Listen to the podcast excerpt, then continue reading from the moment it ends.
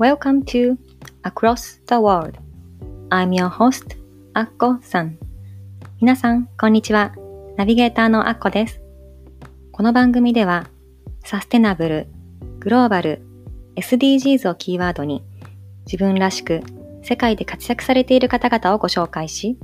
聞くだけで元気になれるエピソードをお届けします。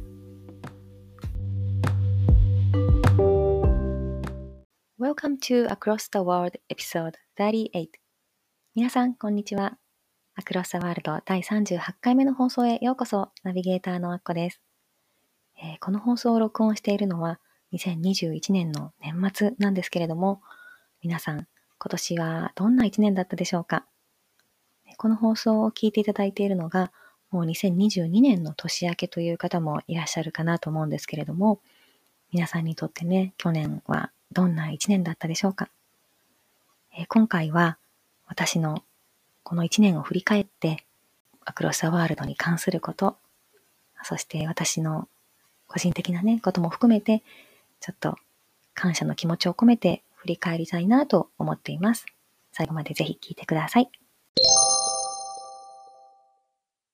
さて、今年の2021年、私はね、このアクロス・ザ・ワールド16エピソードを公開したんですけれども、Spotify でね、Spotify for Podcasters っていう、ポッドキャスター向けのアナリティクスが、まとめがね、出てきたんですけれども、それを見てみると、今年でね、私のフォロワーさんは約2倍になって、合計の再生回数は約 3.2 倍。そして、9人のリスナーさんがどのポッドキャストよりも私の番組を多く聞いてくださったと。そして5人のリスナーさんが私のすべてのエピソードをね、今年だけじゃなくて最初から、エピソード1から全部聞いてくれたっていう、そんな統計が出てきて、もうすごく嬉しかったですね。この Spotify っていうもの自体が、私自身聞き始めたのは、去年かな。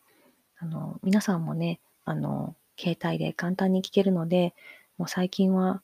音楽をね、CD で聴く人もほとんどいないと思うので、無料のね、音楽再生ツールで聴いていらっしゃると思うんですけれども、この Spotify は、ポッドキャストも聴けるし、いろんな音楽も聴けるし、すごく便利なね、無料なツールですよね。そう、これで、私のポッドキャストをね、聞いてくださっている方もいらっしゃるかなと思うんですが、ね、こうやって1年まとめてどんな年だったか、どんな方が聞いてくれたかっていうのがこう見えて、私もすごく嬉しいです。ね、こんな無名の私のこのポッドキャストの番組をわざわざ再生してくださって、そしてね、全部聞いてくださった方がいらしたり、本当にありがたいなって心から思っています。今年1年聞いてくださって本当にありがとうございました。それで、Apple Podcast はまた別のね、数字が出てくると思うんですけども、ここではあまり合計再生回数とか見えないのでわからないんですが、レビューがね、見れるので、この日本の Apple Podcast では5つ星の評価をね、12個いただいています。ありがとうございます。もしね、この私の番組をiPhone とか iTunes とかこの Apple 系のねツールで聞いてくださっている方、簡単に星の評価とかコメントを残せますので、よろしければね、ぜひレビュー書いていただけるととっても嬉しいです。こうやってね、配信していると、なんか誰か聞いてくれてるのかなとか、ちゃんと届いてるかなっていうのがすごく心配になったりするので、レビューをいただくと本当に嬉しいです。匿名でね、残せますのでね、ぜひお時間あるときにいただけたらありがたいです。それで、私がこのポッドキャストをやっていて、直接リスナーさんから声を聞くことって、実際あまりないんですけれども、私がね、去年入ったオンラインサロンのね、ライフスタイルデザインキャンプっていうのがあるんですけれども、そこで、今回こんなエピソードを公開しましたとかっていうのを私がつぶやいたりすると、いつも聞いてますとかってね、優しいコメントをくださるメンバーの方がいらしたりして、その方のね、お一人のコメントをちょっと紹介したいんですけれども、あさとさんという方がね、書いてくれたんですが、私のアッコさんの音声配信を聞いて素敵だなと思っていました。で、ヒロポンさんへのインタビューも聞いて、私もヒロポンさんのセッションやっぱり受けたいってすごく思って、仕事のお休みが合わずなかなか受けられなかったのですが、ちょうど一昨日受けられたんです。で、ヒロポンさんのセッションを受け、気になった時は素直に伝えよう、やりたいってよと思いましたって、ね、こんなコメントを書いてくださったんですよね。で、私のこの番組を聞いて、ヒロポンさんのね、インタビューはエピソード34と35の2回に分けてお届けしてるんですけれども、これを聞いて実際にいいなと思って、このセッションを予約するっていうアクションを起こしてくださったっていうこと、そしてそのセッションを受けてまた新たな気づきがあって、行動につなげているっていう、もうそんなことが本当に嬉しくって、なんか私が個人的な趣味でやっているこの番組でも、誰かのね、日常のちょっとした変化になったり、何かのきっかけになったりするって、本当に嬉しいです。ありがとうございます。そう、それで、あとは、そうですね、私が聞いて嬉しかった、反応をね、またもうちょっとご紹介しようと思うんですけども、私今年の12月に、リフレクション朝会っていうのを初めてやったんですよ。ポイントオブユーっていう、イスラエル発のフォトカードを使ったツールで振り返る、オンラインのね、会を、砂川めぐみさんと2人で共催でやったんですけども、そこに参加してくれた方が、お一人の方はね、後で個人的にメッセージをくださったんですが、アッコさんとの時間は午前中の高原の中にいるみたいで、とても心地よく、ポジティブに物事をイメージできて救われましたって。こんな嬉しいコメントをね、くださったんですよね。私こんな素敵な表現で褒めていただいたことって今までないので、本当かなっていうくらい、すごくなんか恥ずかしくすぐったい感じで嬉しかったです。午前中の高原のように爽やかか分かりませんが、ね、私と話したりすることで、ポジティブにね、何か考えられるようになったりできたとしたら本当に嬉しいです。ありがとうございます。そしてあともう一人の方は、この私の朝会ね、振り返りの会に参加して、すごく面白かったです。どんなものだったかと表現するならば、写真と言葉から得られるインスピレーション。今、ここに帰るお手伝い。超個人的には、アッコさんの透き通った声とリズミカルなテンポ、そして的確な言葉のチョイス。アッコさんとお話しする時間そのものにかなり価値があると思いますって書いてくださったんですよ。ね、こんな褒めていただいて、私何もお礼を差し上げたりしてませんが、いいんでしょうかね。ね、ありがとうございます。そう、本当一人でもこういう風に感じていただけたら、すごく励みになるし、ね、私あんまりたくさんの人に聞いてほしいとか、このランキングで上位につけたいとか、そういう野望はあんまりないんですけれども、こうやって一人の方でも二人の方でも、誰かが何かをね、受け取ってくれたら、本当にやっててよかったなって、このポッドキャストも、このオンラインのイベントも、今年私が挑戦したいろんなこと、やってよかったなと思います。ね、本当にそんな今年のいろんなことを振り返ると、本当にいい一年だったなと、今思いますね。2020年も2021年もコロナでね、思うように動けなかったことは実際ありますし、皆さんもいろんなことがあったと思いますが、でも全体的に振り返ってみると、本当にいい一年だったなって私は思います。私は私なりにベストを尽くしたと思うし、そう、私がね、最初に今年の最初に立てた目標、このエピソード22でもお話ししてるんですけれども、今年の決意をね、3つのキーワードでお話ししたんですが、1つ目はウェルビーイング、健やかであること。2つ目はビリーフ、信念、信じるということ。そして3つ目は just do it、 やるだけということ。この3つをね、今年の3つの言葉として私はこう生きてきたわけですが、この1年の終わりに振り返ってみると、まあできたかな、それなりに。うん、まずその1つ目の健やかであること。私ね、今年1年1回も熱を出したりしてないんですよね。そして私だけじゃなくって、私の家族もみんな、子供たち3人も含めて、夫も含めて、誰も熱を出してないんですよ。うん。で、去年も出してないかな。もうしばらく家族が寝込んだっていう記憶がなくって、ありがたいことにね、みんな健やかに過ごせました。もうそれだけでもう100点に近いですよね。私はこの自分へのハードルが低いので、よし、今年健やかにみんなで過ごせた。それでもう満点って思うんですけども、あと、ビリーフ、信念を持って生きるってこと。そう、私の信念をね、今年はね、未熟であるっていうのを決意するっていう信念だったんですよね。そう、私はある程度これもできたかなと思います。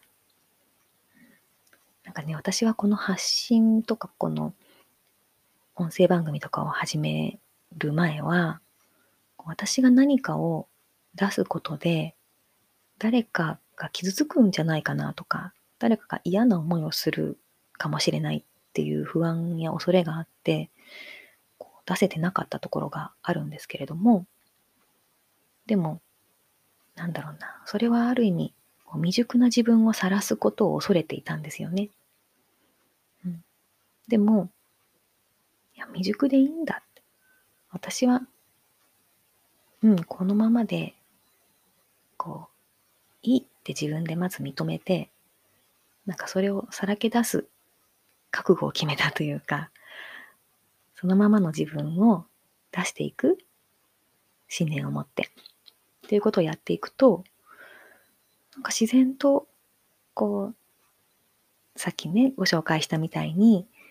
何か感じてくれる人がいらしたり、そんなつながるっていうことにもなったし、なんかこれでよかったのかなと、一年の終わりに今は思えます。そして3つ目の just do it、 やるだけっていうこと。これも、まあまあそれなりにできたかな。そう、私は今年、たくさんそれなりに挑戦をしてきたんですよね。このオンラインのイベントを開催する、自分で有料のねっていうのもすごく私にとっては大きな挑戦だったし、あとは私が大好きなアーティストのライブに行ったっていうこと。これも、私が前回のエピソードでもお話ししましたが、藤井風くんの代々木のねライブに行ったっていうのも、私が彼を最初に知って、Ever Heard Never のアルバムを聴いて衝撃を受けた時に、もう絶対私は彼の歌を生で聴くんだって、それを決意したんですよね、聴いた時に。なんだけども、抽選でね、3回も外れて、なんだろう、もうこのまま彼はどんどんビッグになってライブには私は行けないのかなってちょっと悲しくなった時もありますが、今回ね、代々木の、ライブに行くことができて、なんかね、願い続けて、諦めずに挑戦してね、このライブに申し込むっていうことをし続けたら、叶うんだっていう、なんか、本当に風くんと同じ空間を共有できて、そこに私と同じように彼の音楽にこう感動した人たちがたくさん集まって一緒に聴きに来ていて、あ、これ現実になったんだって本当すごく嬉しかったですね。他にも私の大好きな人に囲まれて、私が大学時代のね親友のずっと海外に住んでた友達が今年帰国したんですけども、彼女にも本当もう20年ぶりぐらいかなね再会したり、他にも私の周りの本当に大好きな人たちと関わりながら今年1年過ごすことができて、本当もう感謝でいっぱいです。このエピソードを年末にね聞いてくださっている方、今年の紅白歌合戦に藤井風くんが出るのをご存知でしょうか。最初にね出場者が発表された時には風くんの名前はなかったんですけれども、24日のクリスマスイブに藤井風くんが出場っていうニュースが流れて、すごいやっぱり出るんだって嬉しかったですね。これを聞いているのがもう紅白ね終わった年明けの方、NHK オンデマンドとかでも見れると思うので、見逃した方ぜひ見てください。キラリというねCM にも使われた曲で出演されるそうです。もう私はもう藤井風くんは絶対ビッグになるってデビューしてこの最初のアルバムをね聞いた時から思ってましたけども、この紅白に出るとこの世界の人が見るんですよね。だからきっとこれまで藤井風という存在を知らなかった人の耳にも届くと思うし、もう次はグラミーだなと私は個人的に思っていますが、みんなにこの藤井風くんの素晴らしい音楽やそのピュアな存在をねぜひ触れてもらって、もっとみんなに幸せがね届いたらいいなと思っています。私も何か表現できる人に来年はもっとなりたいなと思ってるんですけれども、来年もね2月22日に砂川めぐみさんと2人でポイントオブビューというフォトカードをね使ったオンラインセッションをねオンラインのワークショップを開催する予定なので、番組詳細にPTX のねリンクをつけておきますので、ぜひそちらで詳細をチェックしていただけたらなと思います。皆さんもどうだったでしょうかね今年1年、あんまりそんなライブに行ったりはできなかったとかね、好きな人にも会えなかったとかいう方もいらっしゃるかもしれませんが、きっとあなたも、あなたなりのベストを尽くした1年だったんじゃないかなと思います。だからこの今年1年の自分をよくやったって年末は褒めて、いい子していたわって、